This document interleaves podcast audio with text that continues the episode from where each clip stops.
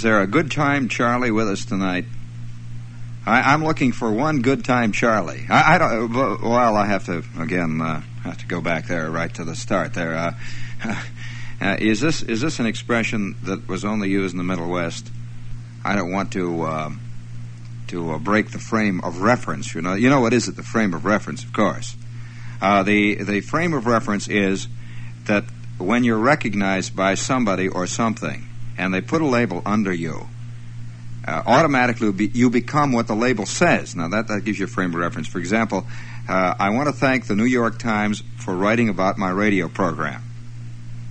I'm officially coming on record here as saying. Of course, I noticed though that they that they wrote up me my my show. You know, the Times. You see that Ed? It was wonderful. They wrote it up uh, about a week ago, last Monday, see, and they wrote the whole thing up. And then they have a list there things recommended on radio. Well, I wasn't included.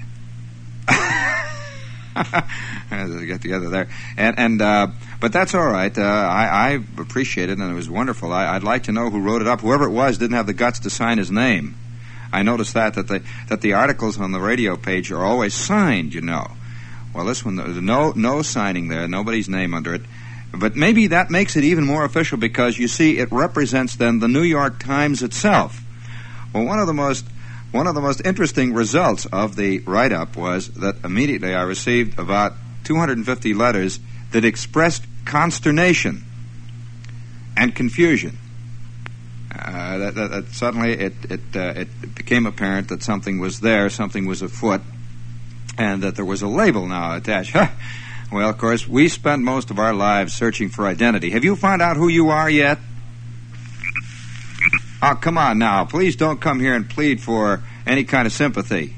If you're going to plead for sympathy, speak up. I can't stand anybody groveling at this hour. Now, groveling is between the hours of 9 and 5.30. That's on your regular company time. Don't, please don't grovel. Please, not on your own time. Don't grovel here. Uh, no groveling.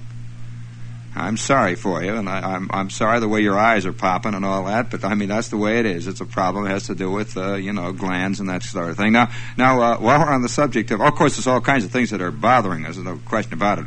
Uh, uh seriously, have you found out who you are? I mean, how, how long have you been really looking for the answer?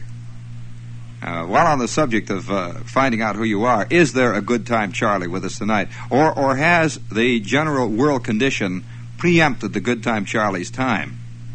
Which often happens. Speaking being preempted, I will be preempted tomorrow night by several good time Charlies who are running for the uh, office of mayor of the city of New York. And I hope you'll be sitting there on the sidelines rooting your favorite candidate home. cheering him on. Well, uh, on the subject of Good Time Charlie, uh, I, I, the, why I ask this is that is that one of the very earliest recollections that I have of of someone being described along that line was my father described one of my uncles once as a Good Time Charlie. Well, his name was Carl, and I couldn't, you know, I couldn't figure out what he meant by Good Time Charlie because I had an Uncle Charlie, and and he was never referred to as Good Time Uncle Charlie.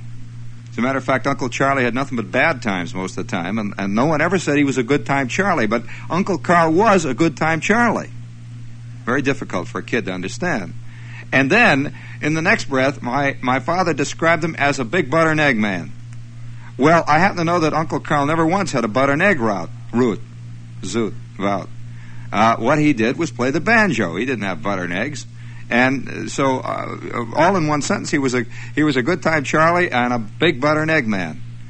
And uh, of course, there was a long, involved discussion with me then, trying to straighten that whole thing out. I was never convinced ever, really, that, that you know it's like dialectic materialism or something. You ever tried to argue with a communist or a religious zealot? Uh, you can't. There's a certain amount of you got to believe somewhere along the line about something. It has nothing to do with logic. It's a belief, and uh, that, that throws uh, I see. One called, he's not an American. No American Good Time Charlie. Are there any Good Time Charlies out there or Big Butter and Egg Men? Uh, I wonder if you could call a, a, hippie who sits down in the pad somewhere and, and, plays the guitar and sings folk songs a Good Time Charlie. Uh, because that's all he's after, you know. Uh, a Big Butter and Egg Man. And then, and oh yeah, then there was another one, you see, and then it was a little, little further on in the discussion. My father described my aunt Min as a red hot cookie. Well, now that was very difficult to uh, to to uh, to. I mean, really, to absorb about an ant. I mean, a, a cookie, a red hot cookie. And of course, I immediately could see gingerbread men, all kinds of things with uh, raisins for eyes and all that, you know. And there was a long, involved discussion about that. I never quite got that one. There's really there is no honest to honest to John. There is no actual communication between generations. That's a fact. Now, most of you are lucky to be in a generation. You can find somebody you can communicate. The other slobs that are in your generation. You know, I, I think that me, along with about 15 other guys, have no generation. There's nobody I can communicate with. I mean, it's the truth. I mean, uh, it's a fact. Because all the guys, all the guys who were around when you know when I was a kid and all that, they're mad about things that never got me mad. It's a fact, and uh, it's a truth. And and so I mean, I can't get mad about the same things that Norman Mailer's mad about. I should, you know, we're same same crew and all that. And he doesn't get mad about things I get mad. Nobody does, actually. And by the way, I never said that beauty was an adjective. I said beauty beauty is is a noun that, that refers to a condition. Does not refer to a specific. How many uh, have you ever had seven beauties once in your Lufthansa bag? You know where I can go out and buy nine beauties? You see, so the point being that, that we have made a condition, which is a noun, of course, uh, into a into a specific thing. It's like uh, calling a, a happy nine happies, um, or or uh, or nine wonderfuls, or uh, seven. Uh, see, beauty is not essentially a noun, really. You get into the get, oh, it is a noun. It isn't a noun. This getting involved. Oh, this is a terrible thing. Now, of course, on the other hand, my father goes along, see, and, and he refers he refers to my Uncle Tom as a smooth article. Well, Uncle Tom had more jowls than you uh, see this side of a jello mold. It was wild. He jiggled all over the place. No, it's the truth. I mean, have you ever seen a jello mold? A jello mold, a mold of. Uh, that's why I can't dig tomato aspic. It looks like a pile of old jowls. Uh, it was an awful thing. Dewlaps. You know what is it, a dewlap? well, it's a dewlap. it's a dewlap. Oh, you've seen Elsa Maxwell. Well, then you know about dewlaps. Uh, you know, I mean, there's nothing wrong with dewlaps. I mean, a good, impressive dewlap, a human chandelier, nothing but dewlaps swinging all over the place. You know, little pendants, and and uh, uh, Uncle Tom had these dewlaps all over, and he was referred to by my father as a real smooth article. Well, again, there was a long discussion as to what involved a smooth article. You see, it's a problem of I, I, I guess it's a problem of basic. Uh, it's semantics again. Semantics. Now, I'm quite sure that, that at least 900,000 kids out there don't even know what I'm saying when I refer to a good time Charlie. Well, either do I, kid. I never got it straight from my old man. Actually, Uncle Carl was a good time Charlie. Is there a good time Charlie out there listening now? it gets all confused, you know. There's a, it's it's a matter of now, of course, there are other things too. I, I, uh, my father used to refer to things occasionally as being hunky dory. I never could quite understand what he meant by things being hunky dory. Uh, wouldn't it be great if some news commentator tonight came on and says, "Well, things are hunky dory." That's tonight's analysis of the news. or he comes out, he says, "Things really look hotsy totsy tonight." Things haven't looked hunky dory in a long time, have they? I wonder where they derived the phrase hunky dory. You see, here's one of the problems. Hold them there. If it's a good time, Charlie, you'll hold on for a long time. Uh, uh, you know, one of the things that, that got me hung up when the old man used to say things were hunky dory was because in our neighborhood there were a lot of people living around there we called hunkies. And they called themselves hunkies. They were, they were Hungarians, see. Uh, and, and so when he, he said, everything is hunky dory, I assumed that he was referring to a hunky named Dora. There was one that lived two blocks away. And there was a long discussion about that, you see, hunky dory. Is hello, hello, good time, Charlie? Hello, Charlie? Hello, good time, Charlie? All right, let's let's hear a couple of good time Charlie phrases. Oh, that isn't a good time, Charlie. Uh, oh, you're wrong again, Doc. A good time Charlie never goofs off. A good time Charlie only has hot diggity dog times. He yeah, he says things like hot dog. And uh, he said, yeah, a, a, good time Charlie can honestly, without batting an eye, uh, give a good, belt out a good solid whoopee. That's a real good time Charlie. Oh, no, no, no. You think a good time Charlie is a guy that goofs off? Ah, au contraire. That is not at all the same thing. Not at all. A guy that goofs off is just a bum. Well, I'm, I'm looking for a good time Charlie that can honestly holler, whoopee, wow. And every so often, he's hollering, hot diggity dog, when he's dealing his pinochle heads. You know, that kind of thing. And, and he has a chorine that he occasionally appears on the boardwalk in Atlantic City with. You see, that's that's a good time, Charlie. a chorine or a cutie, yeah, or a red hot number. You see, a red hot mama. That's right. Good time, Charlie's only swing with red hot mamas. You, you know, so that that lets you out. Okay, right. Nice try. Right. See, it's problem nomenclature again. Speaking of good time, Charlie's, this is W O R A M and FM, New York. And uh, we will be here. I'm sorry, madam, if I'm laughing at my. I'm not laughing at my own joke, you know. I, I must. I must assure you.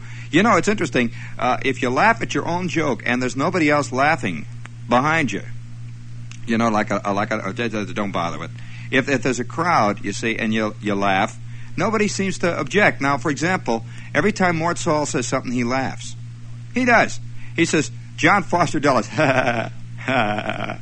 Nobody objects because everybody else laughs. But when I, ha I'm laughing at the joke, ma'am. Not mine, but the joke. A very different joke. there will be another chapter of the joke tomorrow night in the primaries. Uh, you know, the joke is a long one. It's, a, it's. I think that man himself is the longest shaggy dog story in history. I really do. I, I think that man is the, I repeat, the longest shaggy dog story in history. Of course, you see, history is a man-made thing too. Uh, uh, when we refer to history, we're only referring to the history of men. You know what I mean by history? It's only history of men. We do not refer to big dinosaurs of the past in history. Uh, there must have been dinosaurs that rose above other dinosaurs. There must have been giant dinosaur battles. There must have been all those things. You know, there's another kind of history. Has it occurred to you that, that great actions occurred on this world that had nothing to do with men per se? And so, hence, we do not even include them in history.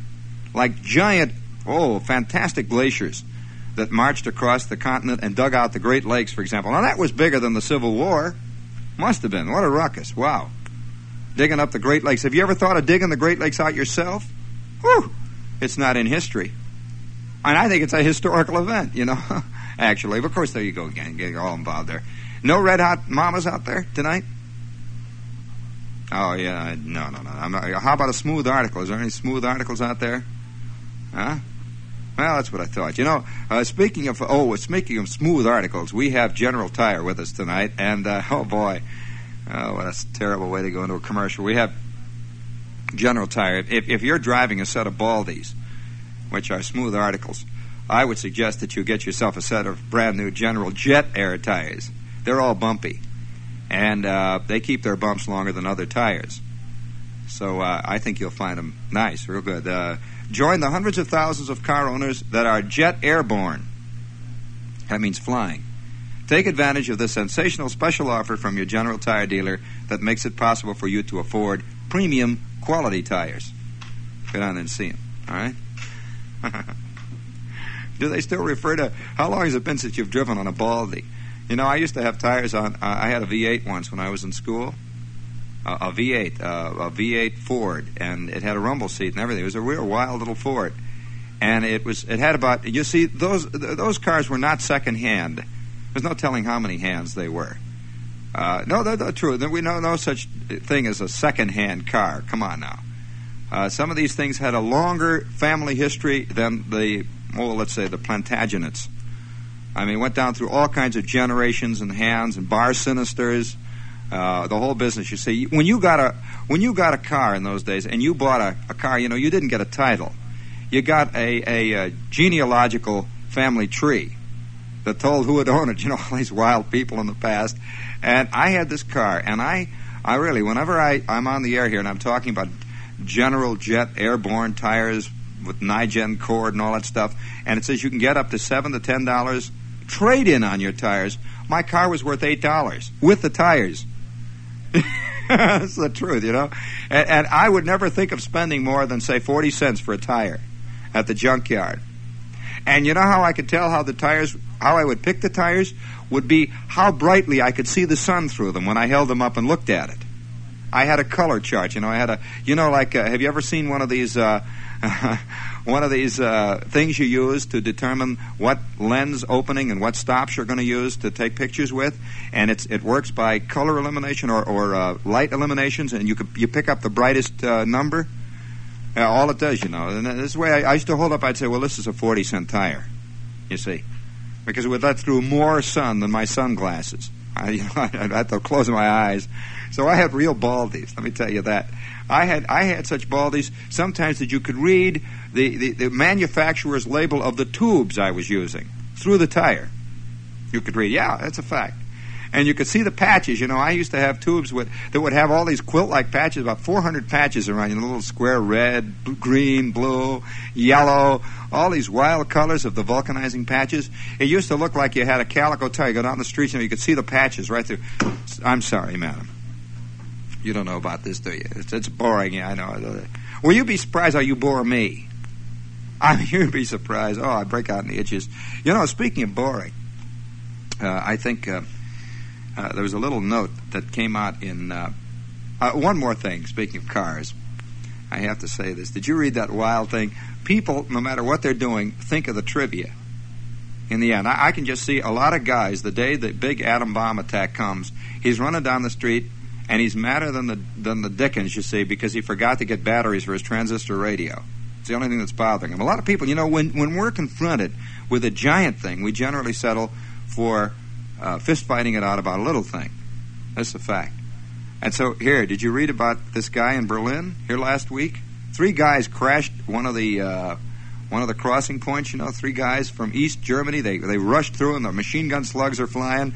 It says three young men drove up under the guns of American tanks to a crossing point today between East and West Berlin. And uh, the shells were flying and everything. And they got on the other side, and immediately, as soon as they got on the other side, they pushed the car back. And the reason they pushed the car back was the driver explained to newsmen that he had escaped from East Germany in his boss's car, and he decided he really ought not to keep it.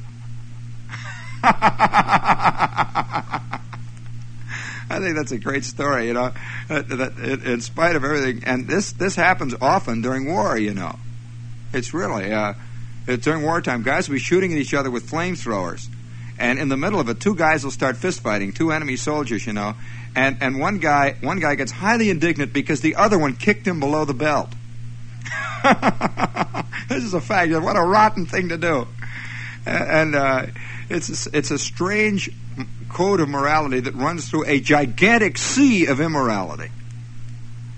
We are we are always confronted with this thing. You know, it's the truth. Did you read about these guys that were getting squirted uh, with with the hoses? And so uh, it was funny. Uh, I mean, it's it's an unfunny, funny situation. They came up to their command post, and the next thing they knew were four guys from the other side were squirting them with a fire hose. And these were the communists. They're squirting them with fire hose. Well, you know what a fire hose. I mean, it does a lot of stuff. It pushes you around, you know, among other things. So the two guys immediately threw tear gas at him. Well, then the guys with the fire hose retreated. Did you hear about it? They, they retreated. They hid. And then two more guys showed up to take their place, and the same thing happened. They threw tear gas. you know, it's it's funny, uh, and and you're trying to tell me that that guys secretly don't want war. Obviously, this was being ad libbed and uh, and for no other reason than that you know it was there. That's all. That that often a war is is started merely because peace is there. Just like uh, people will climb Mount Everest because it's there. Peace is no good unless you have a war. Understand what I mean by that? That health is no good unless you've been sick once. And you say, well, I was sick once, so I'm happy to be healthy all my life. No, you forget about being sick. You see, you got to be sick periodically. Very, very, very peculiar thing. You know, speaking of being sick, uh, a couple of I'm going to, going to read something to you that we read once before on the show, several times, as a matter of fact. And this is a, a recurrent theme today in, I'd say, in not so much American life, but probably more American life today than any other single country, merely because we have better communications. We hear about more things. You'd be surprised that large sections of the world don't even know that the world is in any kind of a bad condition. Are you aware of that? Just because communications aren't good. And in many sections of the world, uh, they, they are totally unaware that the world is in danger. Again, because there is little communication. And so naturally, they feel differently about the world than you do. Their attitude is much different. Uh, on the other hand, uh, there are large numbers of people who, because of imperfect communication, have a distorted idea of how bad the world is. Communications are always imperfect, and they're imperfect on both sides. You can feel, one, that the world is not in a very bad condition when it is, and two, you can feel that the world is in a terrible condition when it isn't in as bad a condition as you think it is. Distortion again. See, distortion works both ways. Now, now, uh, what happens when people are confronted, you see, with the insoluble? Very interesting problem. Are you aware of, of some of the Pavlovian experiments with, with mice and rats and dogs? Not only Pavlovian, but almost all psychologists have done various experiments that present the insoluble problem. The problem that seems to have a solution, but in actuality is not solvable. In the end, interestingly enough, I've seen a couple of these experiments, for example, with, with rats. Here's one. Typical example is this that you ring a buzzer, and as soon as you do, you, uh, you have a door at the end of the little at the end of the box, and the, the door is yellow. You ring a buzzer, the yellow door opens, the cheese is inside of the door. The rat goes and gets the cheese and is happy.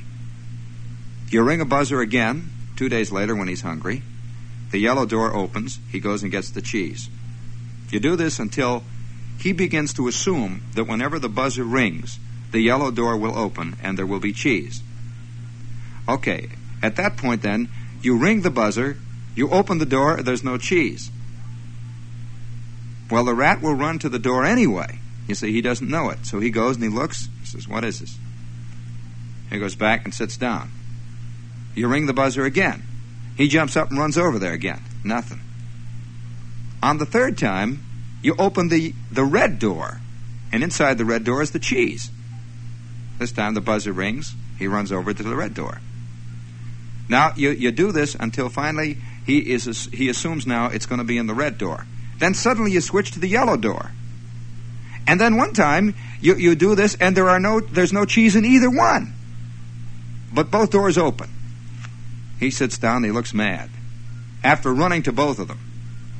Then finally you do the ultimate thing, which is the most interesting of all. You finally press the button, the buzzer buzzes, the doors open, and there is no cheese in either one. He sits down, then you immediately follow that with pressing the buzzer, both doors open, and there is cheese in both. He won't take either. He just sits and looks. Because by this time he is incapable of a decision. He can't recognize cheese anymore when he sees it. That's a fact. Now you think that you think that I'm kidding you? It's true. Unfortunately, it's true. And, and time and time and time again, this has worked out. You say it doesn't work with people? Oh, yeah? Oh, don't kid yourself, Dad. That you are jumping at a lot of cheese these days that wouldn't even have been cheese 10 years ago to you, and vice versa. Uh, that, that a lot of things that are cheese you're not jumping at, uh, merely because what has appeared to be cheese 25 times in the past five years has turned out to be nothing. So in, in the end, you, you wind up with immobility. Well, so what happens, you see, when this is done over a certain period of time? A whole nation become, can become immobile because it can't tell what's good and bad anymore. Especially when the rat turns around and starts to excoriate himself for running to the wrong door. He blames himself, you say, in the end. And, and uh, it's, it's an interesting problem because we are all, in a sense, burdened with uh, two things. One, a sense of guilt, which is, by the way, part and parcel of all men. If you if you know that, if you know that all men have a sense of guilt, you can use that and turn that sense of guilt into a positive thing. A very interesting problem there. However, uh, that's that's uh, that's another aspect of the problem. We will not even go into guilt tonight. that's in the next semester. However, uh, the, the the sheer effect of cause and effect, the sheer result of cause and effect, response and lack of response, is often the result of conditioning. And so you will assume a man is speaking sense merely because you have heard other men speak like this in the past. Just as the rat himself assumes that the cheese is behind the yellow door merely because it has been in the past. And all the aspects of cheese is there. The buzzer buzzed, the door opened. And, and many a rat will even react as though the cheese was there. He will salivate. And he's salivating to nothing but a sound, which is a symbol of cheese, but not cheese. Are you following me here? Oh. Yes, sir, that's my baby. We're getting into some, some deep water. And don't, you see, the, and another thing, too, is that people, uh, just like, let's take music now. We can, we can go into theories that have nothing to do with, let us say, uh, with political things. Let's say subjective art forms. Now, you assume that because a man writes using the octave system of writing, eight tones, and he writes in a linear fashion, which is to say, he writes with a tune, that he is writing good music, or at least understandable music, and logical music. If a man writes using five notes, which is an oriental scale, a pentatonic scale, and uses a different system of melodic development, which is horizontal rather than linear, you assume he is writing insane music that is nutty and ridiculous. The reason being, of course, you have been conditioned to one and not to the other. And that gets quite quite complicated too. And so, in the end, you, you both might be discussing music, but discussing music uh, in, in completely different terms. Uh, just like like when the Russians say peace, they are not talking about peace the way you mean peace. Did you read Reston's James Reston's discussion of peace? Well, very interesting. The three types of definition of peace that are used in the communist socialist camp. The dynamic peace. You know what dynamic peace means? That means uh, that peace is a kind of peace that means that as long as we can shove you around in any way short of war, and you will continue to retreat, that is peace.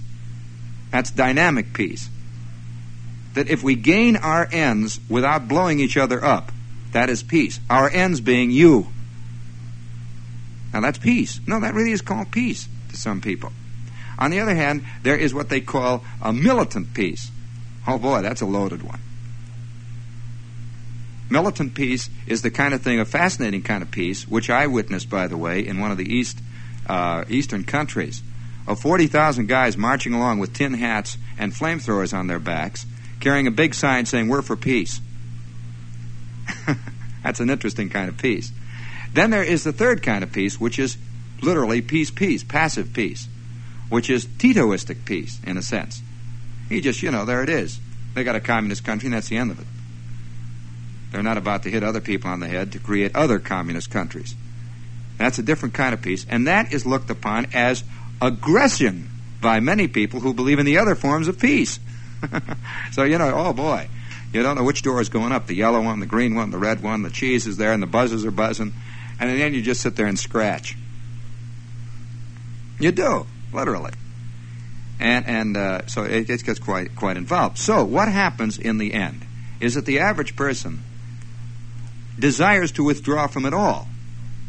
Now, how does he withdraw from it all? Several ways. One, he pretends it doesn't happen.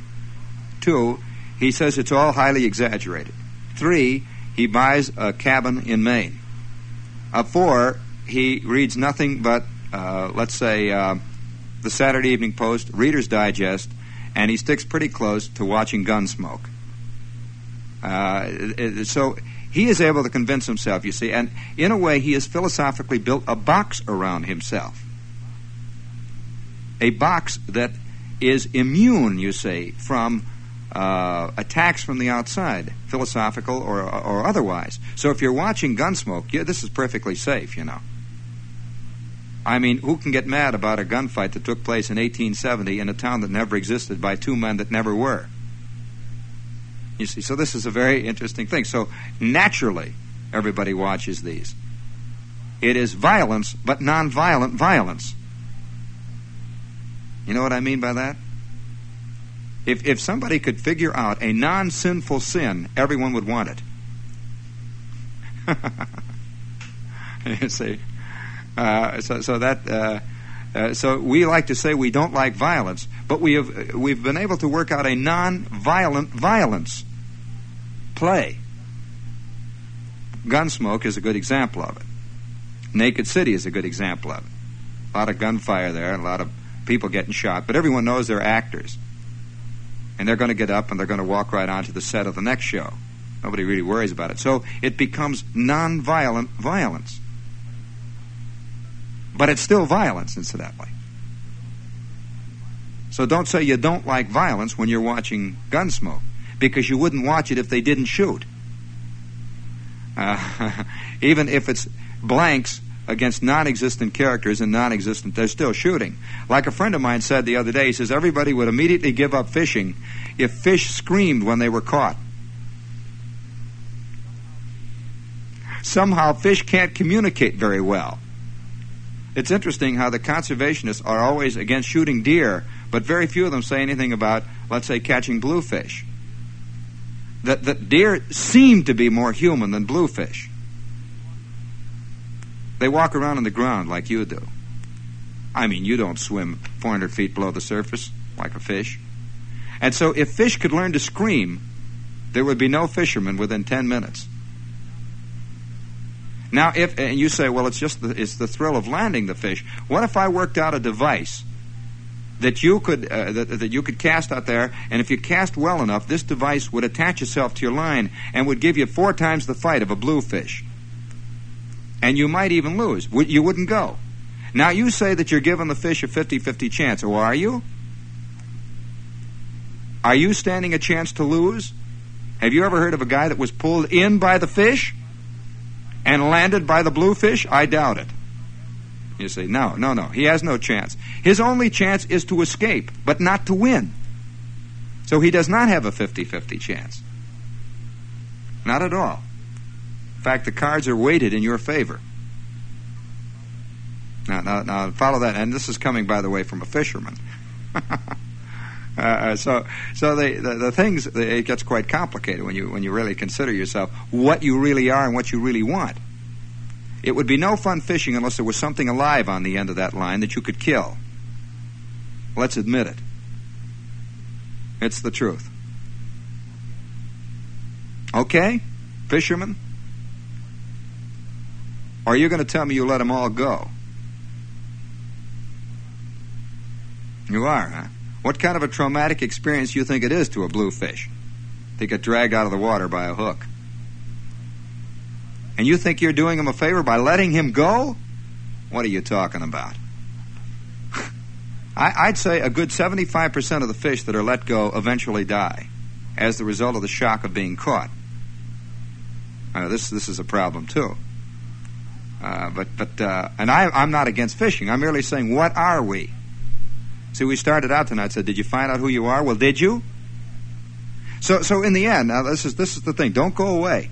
What a guy does, you see, is desire when things get too involved to literally build a box around him. Why do you think that more guys today are building homes in the suburbs than ever before? Things are getting too tough. And more and more guys are retreating to those boxes. There is a sense of safety as long as the lawn is out there and the shutters are around you. Uh, it may be false, but there is a sense of this. As a matter of fact, most bomb shelters are only that. They're like uh, placebos. You see. Uh, you know what is it a placebo? Well, well, here, here's here's a very significant little thing of our time. One day, do you know anything about the uh, the laws of probability of suicide? All right, I'll tell you something about that. Why do I know about this trivia? I don't know. I guess because I'm interested in life. And if you're interested in life, by the way, you become interested in death, which is a, a, a another facet of life. Don't think it isn't. So you're, you're fascinated by all these various things. Now, on the on the hand of on, on the uh, on the side of probability, do you know that that uh, uh, a an insurance adjuster can look at a victim of a disaster and can tell almost with with with absolute certainty whether he committed suicide or not, because there are ways of committing suicide people take. For example, it is almost eh, one of the rarest of all suicides is to leap from a moving vehicle. That's a rare suicide. Are you aware of that? To do it to kill yourself. However, to leap from a window is another thing. That's the, one of the commonest. To leap from a stationary object. Interesting. Uh, so, uh, here, here is a note, uh, probably of one of the rarest of all types of suicide that just came in, and I think it's significant. Listen, of our time, probably would never have been conceived a thousand years ago. Syracuse, New York. A man whose body was found in an elaborately built plywood box in a hayfield apparently committed suicide by sealing himself in the box.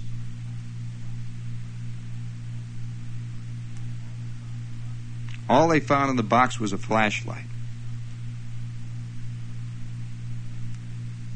Somehow, within the box, yet he had to have light. That's an intriguing story. He committed suicide by sealing himself in a box. Yes.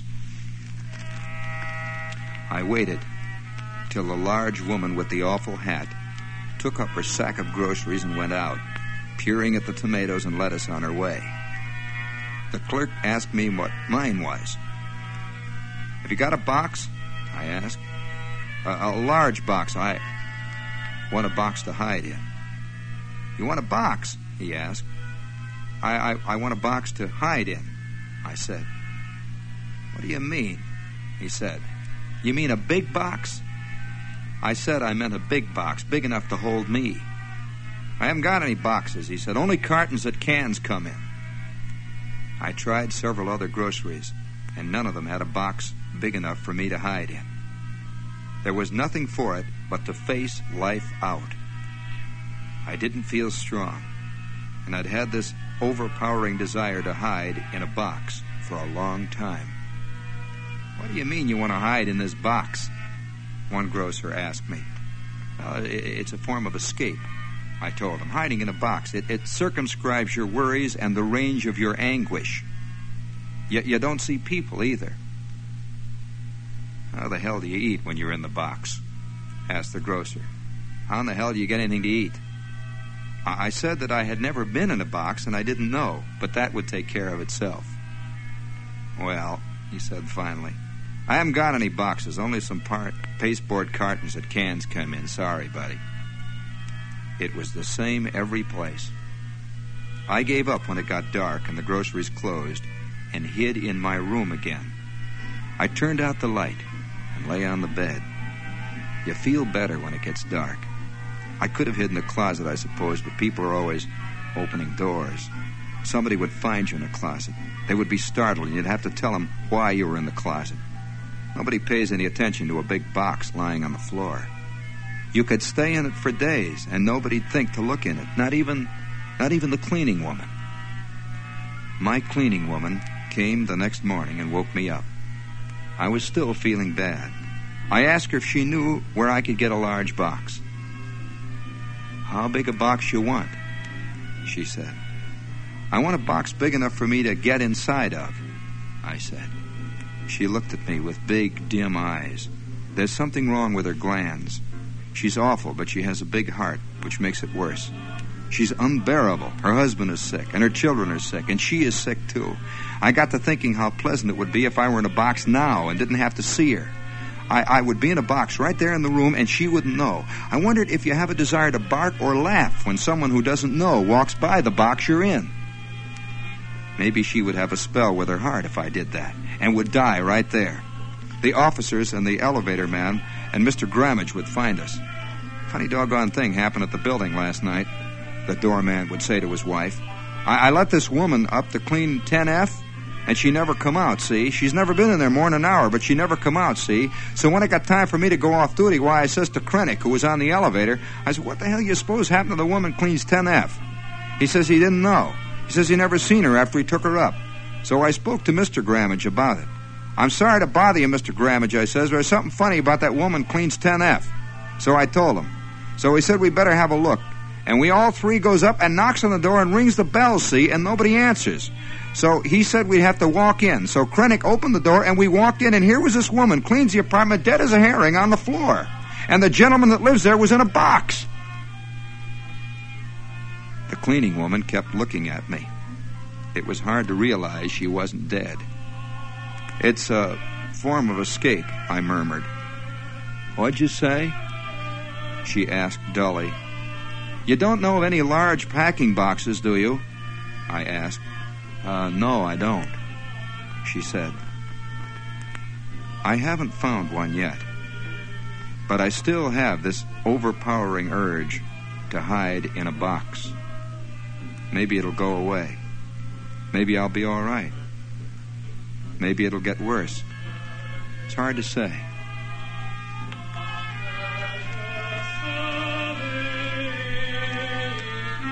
That was one of America's outstanding humorists, James Thurber. A real boff. And by the way, the box principle is also associated with extreme isolationism of many forms.